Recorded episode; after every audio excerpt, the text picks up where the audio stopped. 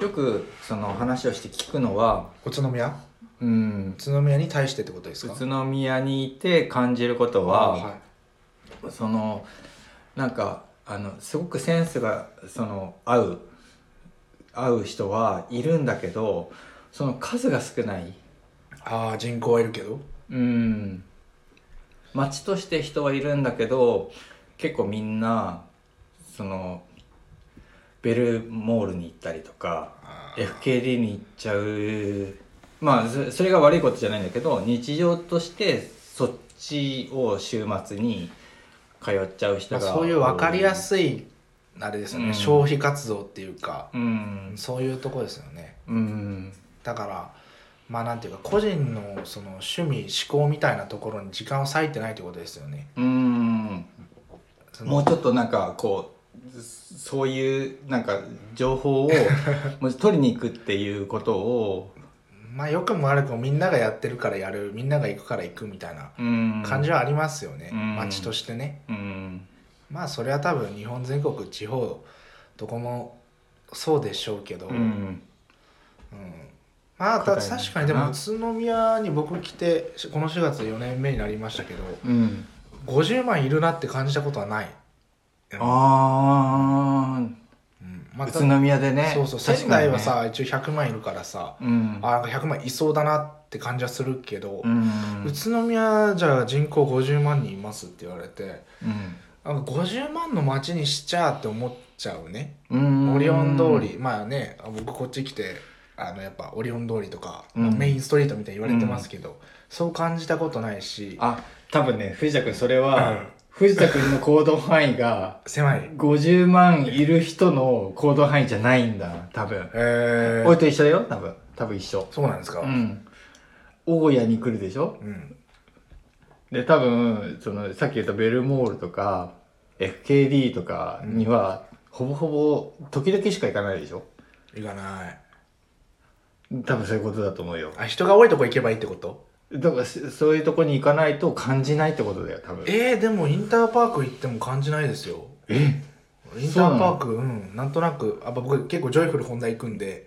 この間ねそこうそのう間ありがとうございました先週も行きましたけど、うんうん、だからインターパーク通るけど、うん50万いるなって感じたことはないな50万の街づくりではないなって気はしますううんん、そんな感じがする渋滞に巻き込まれることないあ渋滞でいうと郡山の方がひどい気がしま す郡山郡山渋滞すごい渋滞すごいですねはい、ううんん郡山で多分人口35万人くらいな気がするんだよねなんか宇都宮も郡山もあんま変わんないなって ね人口が多ければ栄えるってわけでもないですけど、なんかそんなに50万いるような感じはしないですね、うんねなんかね50万人いればさなんか面白い動きがね何個かあってもいいなと思うんですけど、なんかそんな動きもそんなに見受けられない気がしていて、うんなんかまあみんな似通ったような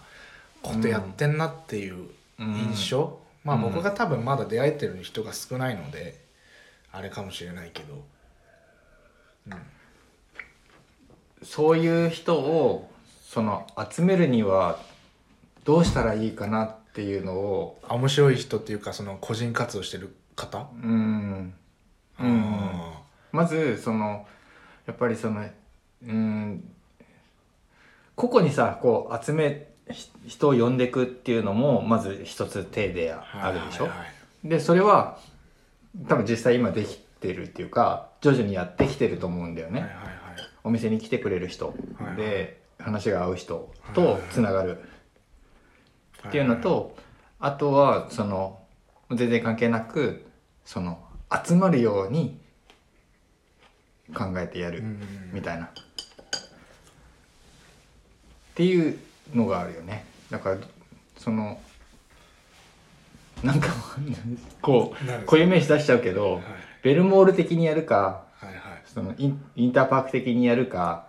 それともここにこう好きな人を好きな人っていうかセンスが合いそうな人をこうつながるようにこまあだから、まあ、万人受けするか、ねうん個人受けするかみたいなとこうですよね、んでも僕個人でなんとなく可能性今宇都宮に唯一感じてるのは、うんあのお店の近くにあの今度美術館と図書館がああね来る話が今出てるじゃないですか,、うんうんだからそれは結構可能性感じてるんですようね、んそうするとやっぱエリアとしてうんまあ面白くなるかなってうん思ってるんですよね、初子昼寝はあの中戸ま中戸祭りにありますからなんねか戸祭りはいうんそうだからその戸祭りエリアとしてうん面白くうんなるかな、うんまあ、あとちょっとおこぼれもらえれば いいかな思ってるんですけどなんか図書館の近くにある本屋ってあんまりないから、うんなんかそれはまあ形として面白いし、うんそのアートっていう観点からもうんなんか一緒にできることが増えそうだなって、うんそうだからそれは結構可能性感じてるんですけどまあそれの答え合わせは3年後くらいですね、ああこれからだもんねうん、まだうん体育館がね、壊されてもないんででもそう考えるとさあのムーンドッグすごいよ面ね倒くさんうん場所うんあだあって真ん前だもんね、うん体育館のね、うんうん、最初ああーそ知こり合いですもんね最初最あのちょっとあのつながりがあるぐらいで、はいはいあの最初ねあそこできた時あちょっとうちから近くなったぐらいな感じだったんだけど、はいでも体育館がさほらし閉店するってなって、ちょっとあどうなっちゃうんだろうって思ったけど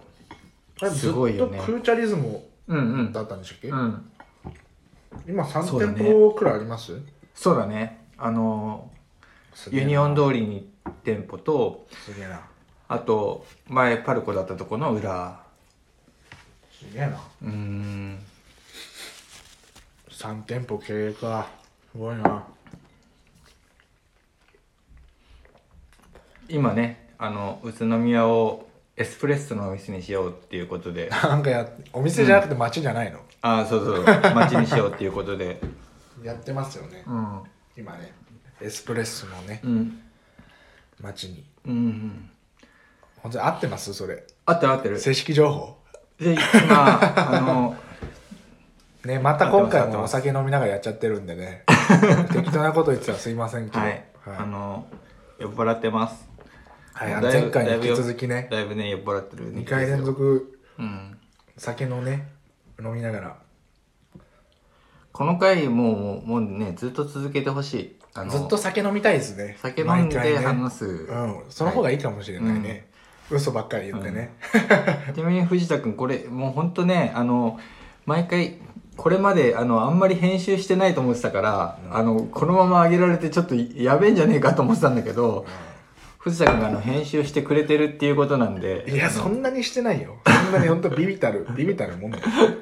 当にビビたるもんよ本当にあのねこれからちょっとねあのいや言ってはいけないこと言っちゃうかもしれないからねそれはもうそうそうそうれは酒もう酒飲んでたらねはいあの気をつけて気をつけでてあのやばい時は編集してこ玉ねぎさんは宇都宮来て何年目ですか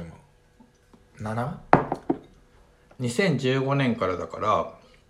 8年目あ倍かうんうん2015年16年17年ぐらいまではあのオリオン通りがシャッター通りになっててへえあの自分が働いてる会社はあの市役所の近くだはいはいはいはいったんだけど、前は。であの行き帰りまあ帰りかえじゃあオリオン通りさちょっとは活気取り戻してるって感じなの今はもうすごいすごえい、ーまあ飲み屋街だけどねうんそうだねうーんかんちゃんってあの串焼き屋さんがあってい焼き鳥屋さんへえ味噌だれ焼き鳥のお店があっうんそて多分そこができてからすごいその人がとどまるようになったというかへ夜ー夜人が歩き回るようになってでそれから居酒屋が結構増えたっていう印象カンちゃんすごいじゃんうんかんちゃん本カ当ンすちゃごんいとすご思いうじゃん、、うん今度ゲストで呼びましょいやーかんちゃん来てもらいたいけど、う ねカンちゃんいいじゃないですかかんちゃん飲みに行ってやりたいねあ今度 ねいいね確かにねマスターとね男性ですかうん、うんへえ、オリオン通りってじゃあまだ栄えてる方なんだ今いやもうだって今は言ってみたらその何ガールズバーみたいなのが増えてるからえいいねいいの今度行きますいや僕はあまり興味ないの ででもなんか僕はあの好きなチェーン店があったんですよ、オリオン通りに北海道の発祥のお店だったんですけど北海道の発祥の店そうまあ、えーもう潰れたんで名前出すとあの串取りっていうえお店なんですけどあの仙台にもあってー、うんあの大学生の頃よく仙台のお店行ってたんですよで宇都宮来た時にはあって、うんまあ2回くらい行ったのかな西部の近くいや魚べの近く東部の前ごめんごめん西部じゃなくて東部だ ねそうあ東部わかるわかる東部のわかるわかる東部のわかるわかる東部のうんあそういうボケいや西部っていうボケ言われなかったのあの今酔っ払って話聞きながら池袋行ってんだ西部西部と東部どっちだったかなと思って池袋行ってたね今どっちもあるから ねあそこね、東部でした東部の近く、うんうんそうあったあったそうそうそうそうそう串取りねでもコロナで撤退しちゃったんですよ残念いやもう本当コロナの影響で亡くなったの数知れずだと思うけどあの時期外出歩いてないから何がなくなって何が始まったか全然わかんないよねまあでもなんかコロナで撤退したお店っていうのはまあいずれなくなるようなお店だったんじゃないですかそもそもまあ言い方悪いけど、うんうんまあそういう緊急事態に対応できないようじゃ、うんまあそのその程度って言ったら言い方すごい失礼ですけうど、んまあ、そのまま続けてるよりかは良かったんじゃないかなって、うんうんうんある種やめる区切りというんううんか、うんねまあしょうがないですよそれはわかるなんかそのやっぱりその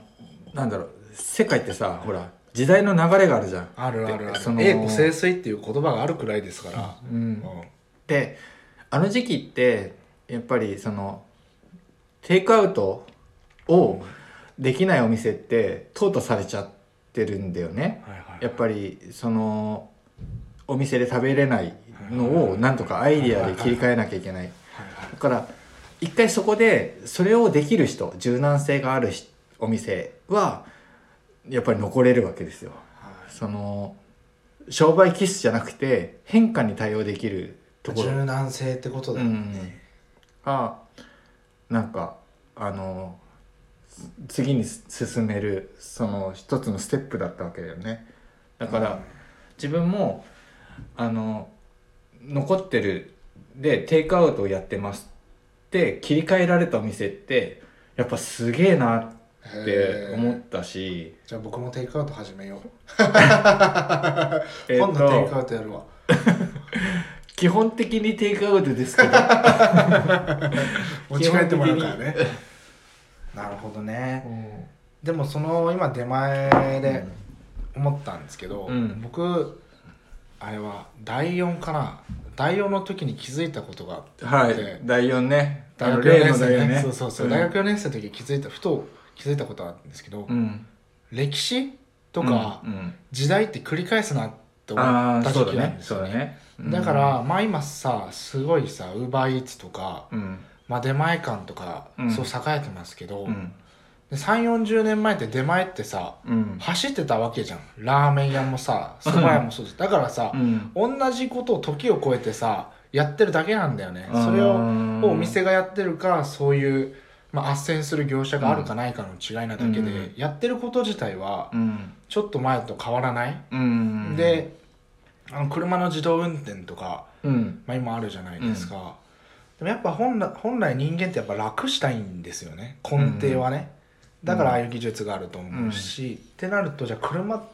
じゃあもともと何だったかっていうとうんやっぱ馬に乗って移動してたんですよね、うんうんそうそうだから、うん自分でやるんじゃなくて馬に動いてもらう、うんだから自動運転もさ自分が運転するんじゃなくて、うん車に運転してもらう、うんだからやってること自体は、うんどっかでやっぱ歴史とてかこれまでのことうんと変わらないなっていう印象を受けてて、うんだから本当にちょっと前に流行った、うんで今はもうないようなことも、20年30年したらまた出てくるんじゃないかなってああそうだねそうん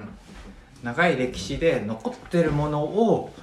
もう一度見直すっうていうそうことなそうのそかうまあな結局、ううんん、繰り返しますよやっぱり。うんまあ、地球単位で見た時にやっ ぱり今氷河期に近づいてるって言いますけど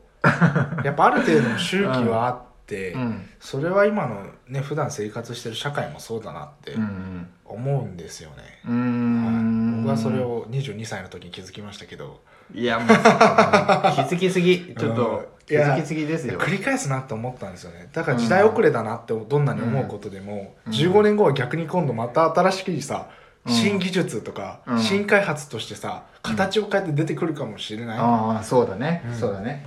やり方が違うとかそうそうそうそうのうんパターンは違うかもしれないけど、やってることは同じってい、そううね、そうそうそうそう、そういうの多分あると、と思いますよ、うん世の中に5万とあると思ううん、だってさあのやっぱり運んでもらうの一番楽じゃん楽々自分でさ買いに行くよりそうそうそうや車で行ってそのお店に買いに行くより運んでもらうの一番楽ですっぱ出前っていいっすよねうーんまあそこは絶対なくならないよねウーバーとか使っちゃうと配達料かかるけどうん僕鹿沼に住んでた頃たまに出前使ってたんですよ、中華料理屋でやってくれるところあって、うん鹿沼だと結構あるんですよ出前やってくれるとこ、えー、そうそうそうまあ遠くてもまあでもやっぱ近い市内近いところで、うんうんやっぱり店もありますから、うんでも多分ね3 4 0年前はね出前やってたお店いっぱいあったでしょうから、うんそういう時代に生まれてみたかったなって思いますけど本の出前あ本の出前やりますただの配達やただの配達だよそれはでも今本の配達もね本屋さんはやらないからね注文がないからねみんな Amazon でうん解決して配達員が配達してくれますよねあれあるよねあのブックバスみたいなブックバス都内でトラックあのなんかワゴンとかバスみたいなので本屋をやってるみたいあなとブックトラックかなあブックトラックかな青山とかでやってるああやそうい今度ね、つうんあれはどこかな世田谷かどっかで店舗出したのあ横浜だ、え横浜のね何区だったかなどっかで出したんですよこの前行ってきたすごいねこの前行ってきましたよすでもそのブックトラッック、クうんで仙台でもあるんですようん仙台ではペンギン文庫さんっていうとこがやってるんですけど、ペンギン文庫さんの方が先なのかなブックトラックの方が先なのかなそうーう、ん茨城のプントさんっていう本屋さんもあるんですけどそこもやってる、うーん出張文庫ってことだよねあそうそうそう僕うんもいつかやりたいなと思うんですけど、まだですねやる側は大変だけどでもその近くに来てくれるのはやっぱありがたいよねいいっすよねうん移動できる本屋って結構ニーズあると思います、そのなんだろうな言ってみたら昔その紙芝居屋さんがいましたありまのいやちょっと拡張版というあっかたよねなんか図書館とかやってたよね、うん飴もらえるみたいなさうんうんうん俺その時代じゃないよ俺はしてないから あそんな見たことないから全然それ今関係ないんですけど今ふと思ったのうが、んあの僕駄菓子屋開けたじゃないですか、うんなんか駄菓子屋開けてよかったなって思うのは、うんやっぱ子供たちがまあ喜んでくれるのはもちろんなんですえけど来る来る来る来る今日も来た、えーで今日その子供たち5人組で来たんですよ、サッカー少年すごいで小学校そうそうああそ最高にいいうねで嬉しかったのがまあ別に僕に言ったわけじゃなくてお店の外出て5人で話してたのが、なんかこのお店を存続させてほしいからうん儲けさせようぜって言ってたんですよ、だから全校生徒が うん1人10円だから多うん分500人くらいなんだけど、うんそうすれば5000円にはなるよなこのお店に貢献できるよねっていうのを小4小5くらいのう男の子たちが言ってたんですよねんいやーもういやなんかすごいなんかそれ嬉しかったんですよね外でねそうそうそうそうなんかそういうやっぱ彼らもやっぱうんなくなってる駄菓子屋を見てきたみたいなんですよね、あー昔は確かにあったんだろうねそそのうそう各エリアにさそう駄菓子屋さんでがなんか作ってくれてありがとうございますって言われたよでさ なんか今日最後にさ小4か小5の子にさ、うんなんで駄菓子屋作ったんですかって職業インタビューされた のそういやまさかさ小学生でさそんなこと聞いてくると思わなかったから、まあ彼らなりにね思ってることがあるんだろうなとう思って、んまあまあ正直、まあ、お金にはなんないけどうんやっぱこう必要とされることってやっぱ嬉しいからう、んうんなんか作ってよかったなって思ったってことを今その紙芝居屋さんの話ではいいや超いいじゃんそれあのそうあそこの空間めちゃめちゃいいしあそこのなんか無駄なところをもうちょっと充実させたいよね。あ確かにねななんていうの路地だしさいいよね、うんうん雰囲気もいいしね自分が子供の時に行ってた駄菓子屋さんってあのかまあお菓子が至る所にあったんだけど埃をかぶってたりとか埃クモの巣がこうはいはうたかってるところになんか煙カードが置いてあったりとかしてたわけですよんだからなんかもうずっと手がつつけられてないところいなんがかダークな部分があったのそうそうあったけど子供はねそんななんかあの気にしないからなんまあ確かかに興味本位に確こかうに覗いたりとかしちゃったりするわけですよねあでもエアガンのくじとかめっちゃやるね子供、そうそうやるやるやる、えーうんまあ、僕らからしたらさ、うんいらねえだろこんなのって思うけどさ そう だねでもその好奇心ってさ、うん成長していくにつれさうん薄れていくわけじゃないですか、うんだから彼らから学べること多いですね、ああ教えるつもりが学んでるってめいちゃうめこちとゃかまあ、教えるつもりもないですけど、 でもやっぱ彼ら純粋だから、うんうん、なんかすごいこの気持ちを忘れたくないなって、うん、思わされますね彼らから、そのさ子供のちょっとそのお小遣い事情ちょっと聞いてよ今度で今の爆買いしてきますよん爆買い爆買 いうふみんな爆買いしてくる、 500円までとかじゃないのうん結構持ってる金結構金持ってるあいつら少子化だから少子化だから金持ってんだあいつら軽じもうちょっとちょっとさもうちょっと高いものとかさあとさなんかお好み焼き屋さんとかやっちゃうじゃんそこでいやー鉄板焼きねなんかさ、まあ、もん僕の時はもうなかったけどさそうもんじゃ焼きあったんだよね駄菓子屋にね、あのー具がないやつだよね知らないだから僕らの時はもうなかったなだからあ10 15年前くらいはもうなかったそれ鉄板はなかった小麦粉とキャベツだけみたいなへえ何にもでもや150円とかあ結構すんだね 50, 50円くらいだもん、いやもうもうもうちょっとするかなうん うん、なんか稼げる駄菓子屋作りたいなっていうふうには思います、 それはもう完全にねうんしっかありるあるある、うんオリオン通りに駄菓子バーみたいなのあるからああ酒酒そかう酒プラスでもねそういうイベンイベントを月1くらいでやりたいなって思うんですよねああいいねお店の中でやるのはいいねそうそうなんかね、僕駄菓子屋始めて気づいたんですけどうん、駄菓子って賞味期限あるんです よ知らなかったのうん、あそう意外そとっかそっ短かいそっのかそっか意外と短いんだなと思ってだからもう賞味期限間近になったらうんもうやろうかなと思ってああそうそうそれ今考えてちょっと真面目な話はちょっと後でしようねそうね、あーはいはいはいその実際やる時の真面目な話 はでなんかあんのいやいやなんか考えがあんのいやなんかその風営法とかあんのかなとか思いながらねえよ考えてたけど、でもそれやりたいすごく駄菓子バーいいっすよね、うん、あの子供の時間大人の時間大人大人が楽しめる駄菓子の時間いやでも駄菓子って意外と賞味期限短いんよ、うー僕んか自分で初めて知ったんですけどあの賞味期限見ないで全部買ったってことそうそうそうそう 間抜け賞味期限ないと思っ間た抜けのの間抜けの代表そういや半年くらいなんだよね平均、うあがいくん短くーじなゃあ1年に1回は大決算があるわけそうそうそうそねい年にだよ年に年に年にで総決算のそうだから会があるってことだよだからねだから駄菓子バーでさ、大人を集めよ、そうそうそううんうやんないとね やるやるじいやもう絶対参加 する、そう最後ねうん、そのお金でまた新しいのを仕入れて、うんちびっ子たちにね提供できるんでねあいいサイクルそういうサイクルみたいんですよ、大人がお金をあの場所に払うことによって子供たちが買えるものが増えるっていうサイクルを生みたいんですようね、んなんとなくでも金持ってるよ今の子供はうん今の子供ってまあ僕も持ってたけどあそこのさお菓子で一番売れてるのって何かな肌感覚で一番売れてんの今売れてるのパチンコガム、えパチンコガムか、うんえー、あとはサワーペーパーかなサワーペーパーはい何それ結構比較的新しいお菓子なんですけどうん30円くらいでなんかの長いグミでもないんだよなこんくらいのサイズなんですけどうん3 0ンチあるかないかぐらいのそうそうそうそうそううんそれ結構出るかな今の子供がそれを見てるってことだよねそうそうそうそうそうあとあれうんちうんち組うんちチョコだったかなうんち組うんちは好きだなみんな そううんち好きだよ、うんうんちはみんな好きだなそううんちそううんちが結構出るかな、ガムとかあんまり出ないけど、パチンコガムっていうのが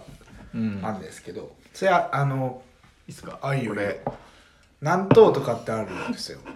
南東だったらうん何円分のお菓子もらえるみたいな,、えー、なんかギャンブル性結構好きですね子供ねあー僕見てると今日も聞かれたのが「当たりあるやつどれですか?」みたいなそうそあうなんあか結構ギャンブル好きなんだねギャンブル どうせもう一個もらえるかどうかでしょそうそうそうそううんでもさ昔さあのフェリックスっていうのあの10円ガムあったじゃんあれ当たり付きだったよ今もあるね毎月今もですよあついてる、はいなんかしねあの何あの紙入ってたよね当たりの 外れたらあの悪魔みたいなのがあれですよねついてるやつですよあの裏紙に書いてあるやつはいはいはいはい今もついてす、ますよ、あでもフェリックスってそんな昔からあったんですかうん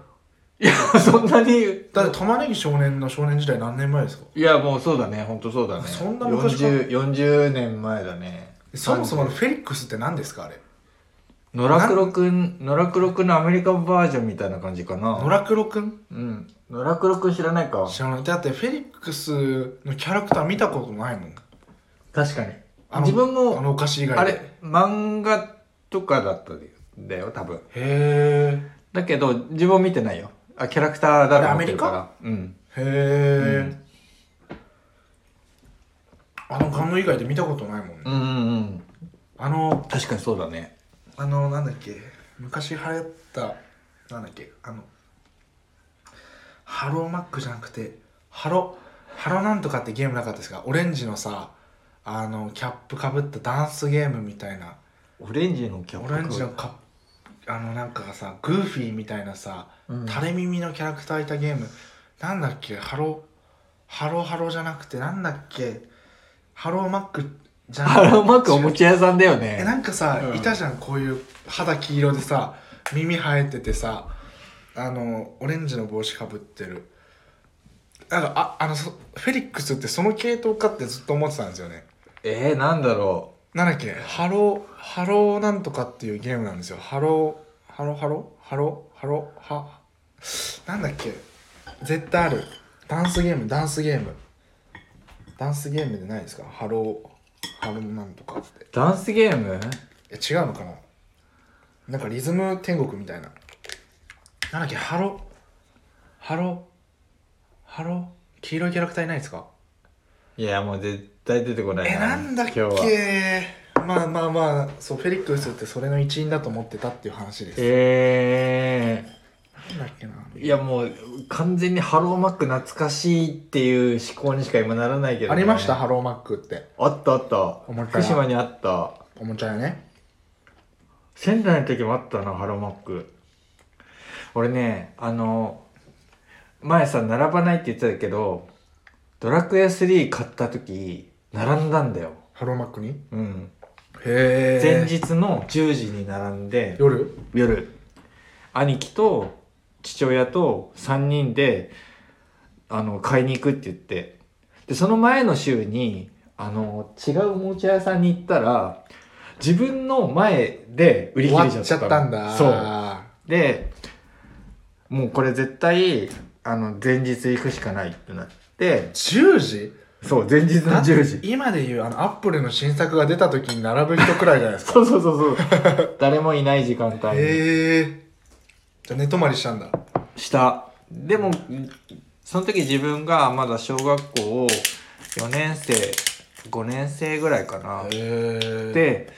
あのもう当時は8時には寝てた子だ子だったからもう10時なんか起き起きていられないわけですまよあ眠いよねだからあの10時以降は兄貴とお父さんがずっと帰ったんですかいや車の中でへー朝までずっと寝てたお起きていられなかったハローマック何時開店ですか10時12時間うんきっつでドラクエ変えたんですか変えた一番で変えたへえですなんかす本当にすなんかうちの家族すごいなって思ったのが次の日母親があのーそのおもちゃ屋さんに来てでポットにコーヒーを入れて持ってきてで並んでる人みんなにコーヒー配ったのへ開店前ねいやそれすげえなと思っえてどうしてですかいやだからみんな大変だったからあその家族のねうーんへ自分たちも飲んだけど自分たちだけじゃなくてな他に並んでる人にもコーヒー配っえてへでえみんなまあそこも多分限定で多分10個と10本とか15本とかしか入ってなかったんだけどその並んでる人みんなに「あの大変でしたね」って言って配ってるのを見てへえいやうちの母親すげえなとか思いながらその優しさついてるんだついでるついでるかなへー今元気ですか、か、うんいやもう元気元気全然今元年気いくつですかもうすぐ70かおな若いですねうん、うん、お若いですね、うんうんうん勝手に80くらい いやまだまだねへー父親もまだ70代だからへえじゃあまだまだ現役ですねうん須賀川で暮らしてんだ須賀川で暮らしてますよ最近いつ帰りました去年去年年末だったかなじゃあしばらく帰ってないんですかえ帰る時って新幹線で帰るんですかそれとも電車いやもう全然下で帰るようん鈍行うんへええっ、と黒磯乗り換え新白川白川乗り換えまあまあまあね今白川でも乗り換え入りましたもんね、うんうんうん前乗り換えなかったけど、そうそのまま行くのもあったんだけど、そうね、そうそう今なくなっちゃった絶対ですもんね、うん強制的に降ろされますもんねえ、藤田君も下で帰る時あるのないよや ばいでしょ、ない藤田君よ。ないよ学生時代はあったけどねうーん福島から盛岡下道いいや、宮城はもう超大変でしょ。や宮城もそうだけど岩手入ってから だよ大変なのは何時間かかるのだって。福島まあ大学福島市だったんで、うんまあ、福島の北の方あ福島からねそうだけど、だけどそれでも67時間かか ったよ同じ東北の移動なのに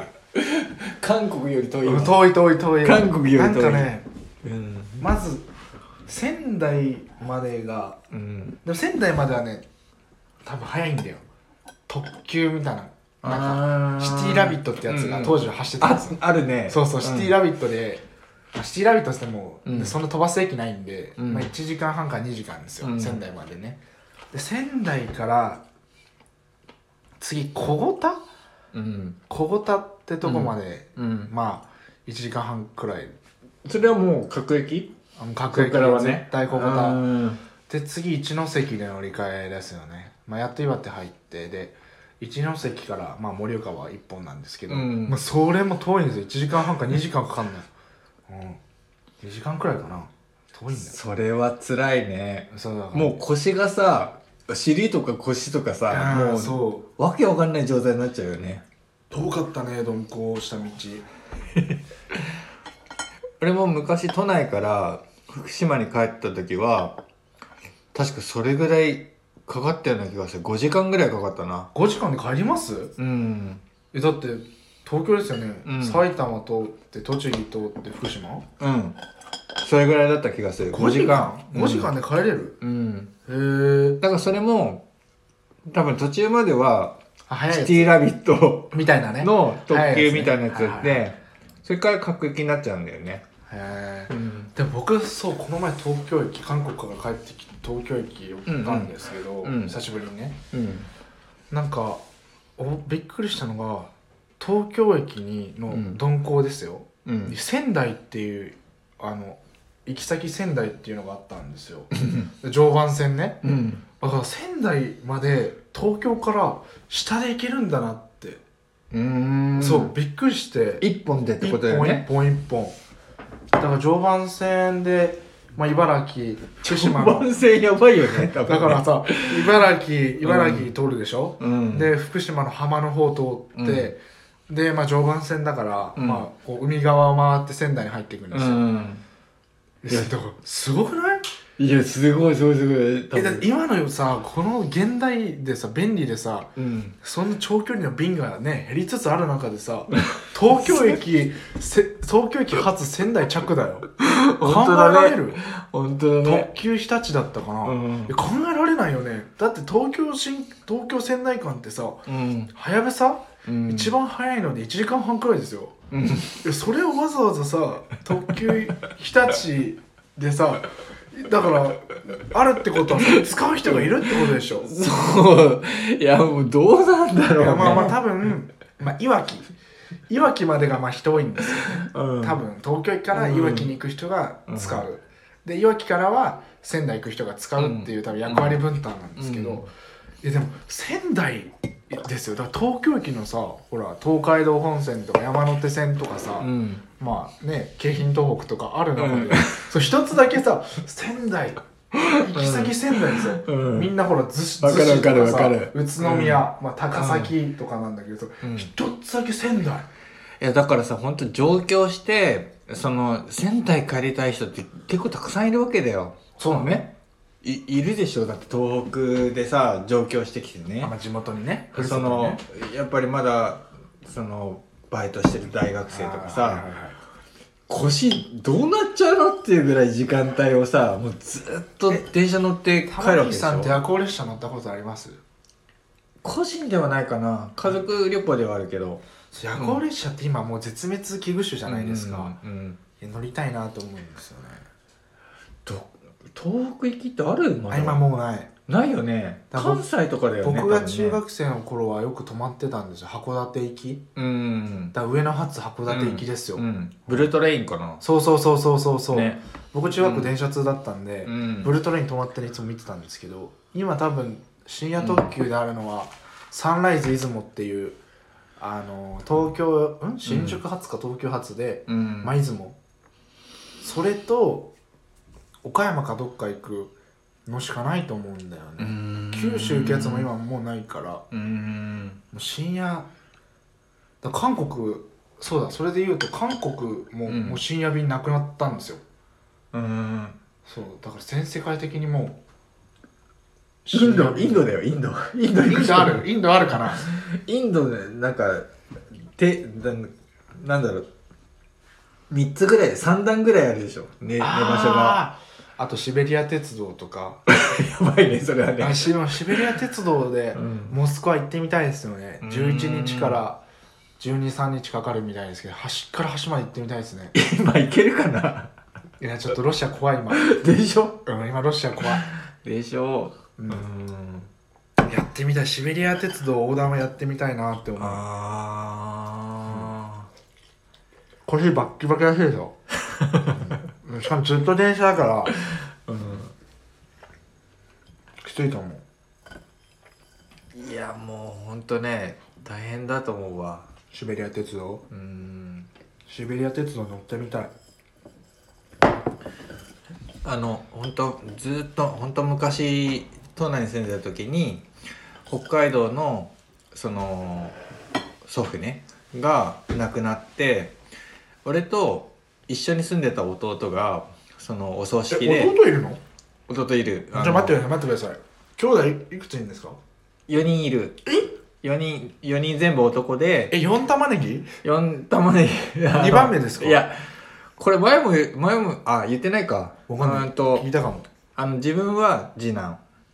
兄貴で兄貴次男弟二人あ下二人いるんだうんへえそうだからあのんこれよく言うんだけど兄貴はジャンプを買って弟はコロコロコミックとサンデ「えっとボンボン」っていうーあボンボンあったね漫画があって俺は何にも買わないで兄貴と弟のその漫一画番を美あ味しいややかっつてたっていう、へえあと四玉ねぎなんだそうへえまあえー自分と四男末っ子いくつ離れてるんですか5つかな離れてて兄貴とはいくつですか2つあじゃあ一番上と一番下七個しか離れてないのへそうだねうえんじゃあ年子が多いんだへうん年子うん2個離れええっ、と3個離れって感じかなへえでその祖父が亡くなった時にあの北海道に行かなきゃいけないっていうんであの寝寝台列車はいはいのチケットが送られてきて弟と2人でブルートレインに乗ったんだよへえ函館までいやもう超ね遠いよね遠い十ほんと遠い十十うん何時間だよね、でもねあの昔一回乗ったことがあるのその子供の時にねえじゃあ青函トンネル越えてったんですか超えてった、はいはいはいはいうん超えたでさあのやっぱり超える前と超えた後の景色とかあの建物の感じが全然変わるんだよね、へでそれがなんかすごいそのファンタジーな感じだったえ北海道ってあの雪がさ多いからあの屋根の角度も変わるまあんだまよあね、まあ確かにねでそのすごいメルヘンっぽくなるんだよね、はいはいはい瓦じゃなくてそのトタンっていうか、はいはいはいの感じになるし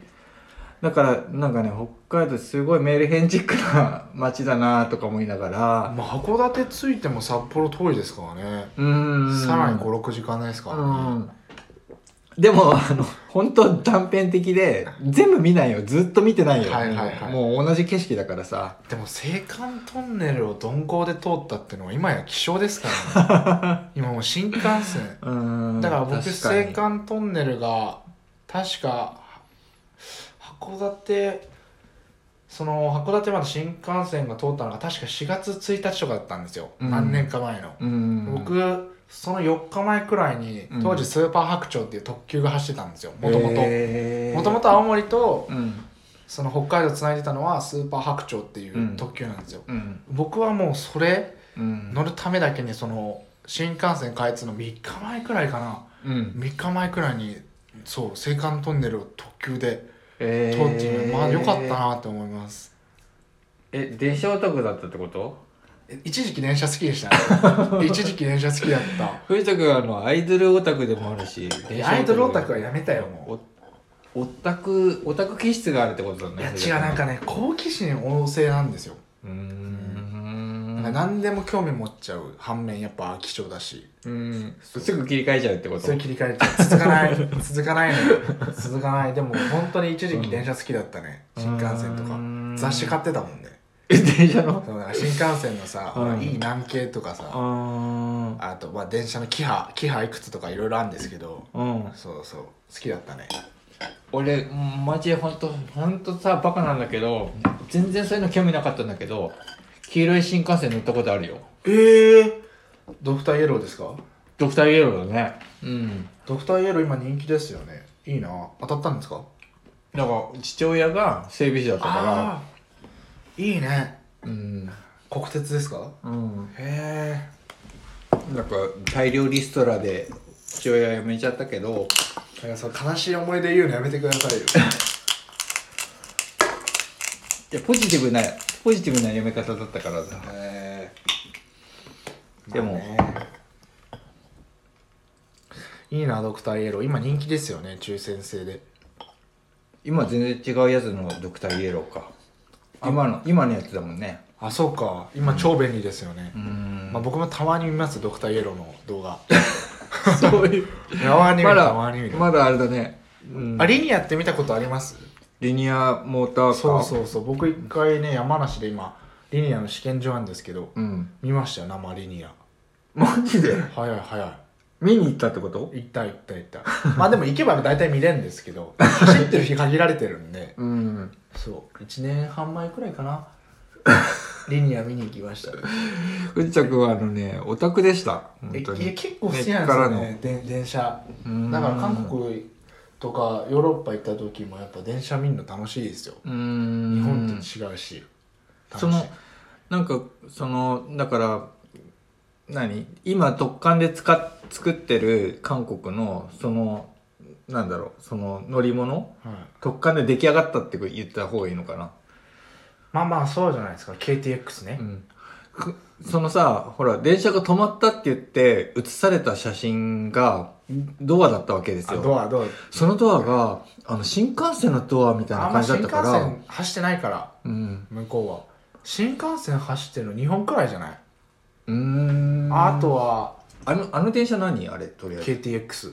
あれが KTX そうそう韓国でいううん新幹線だってあれさほら都内みたいなむ向き合い型じゃないわけじゃんあそう関関関ねんだからちょっとねびっくりしたあな成田エクスプレスとかかな、うん日本でいう成成田エクスプレスとか、まあ、ス京成スカイライナーとかいやなんかね全然想像してた乗り物と違かったから今新幹線ある国ってどこなんだろう東日本とシンガポールとかがシンガポールうーん台湾もあんのかな、インドはあれだっけ中国に取られてなくなっちゃったんだっけあそれは分かんないですけど、まあインドと中国はズブズブですよね、うんスリランカはもう中国に完全にもうあれですよね乗っ取られちゃってる乗っ取られちゃってるうんスリランカはねうーんしょうがないアフリカとかも新幹線走ってんかなそのさ韓国のその乗った途中で止まっちゃって KTX 結局そのラジオやる予定だったのがあー中止になっちゃ流れちゃいっましたたねやつは快適なの本当は快適ですようーえてかなんか思ったのは平気で時間遅れるなって思ったん ですよ何のアナウンスもなくそれびっくりするよねうんいや俺俺は結構大事故なのかなとか思いながらうんなんか別にね知らされないで平気で遅れるうーうんんまあ僕が乗った電車がたまたまそうで、うんまあ、もしかしたらハングルで言ってたのかもしれないけどああでも別に、そううそうそう、んなんか案内別になかった、だからそもそも藤田君と韓国で8時ぐらいにちょっと遠隔でラジオやろうっていう話してたんだけあど候補生じゃないえもう電車が止まってて全然動かないっていうことで「わかったわかったあのとりあえずあの待てるまで待つよ」って言いつつ寝たよねあの速攻 寝たであの夜中にあの起きてあの LINE を見たら11時半ぐらいにあのやっと戻れることになりましあ確たかに確かにみたいなんでなんか来てちゃんと「あごめんんもう 俺は11時より前に寝てたのか」っていうのを気づいて9時くらいに寝ますよね 寝た寝たいつもねはい、あの、朝早い分ね、本当夜早く寝ちゃうんです朝よね。何時起きですか ?5 時ぐらいにはもう起きてるから、へえまあちょうど9時くらいですね今そう撮ってんのが寝ないあとじゃないもでう、すかもう、もうね、ちょっと寝ちゃうかもしれない、ね。おやすみなさいもうちょっとしたら。おやすみなさいってことでそろそろあれです かねちょうど区切りがいいですかね今回ははい、これで今回玉ねぎさんは寝るってことなんで、じゃあおやすみなさい、アディオス。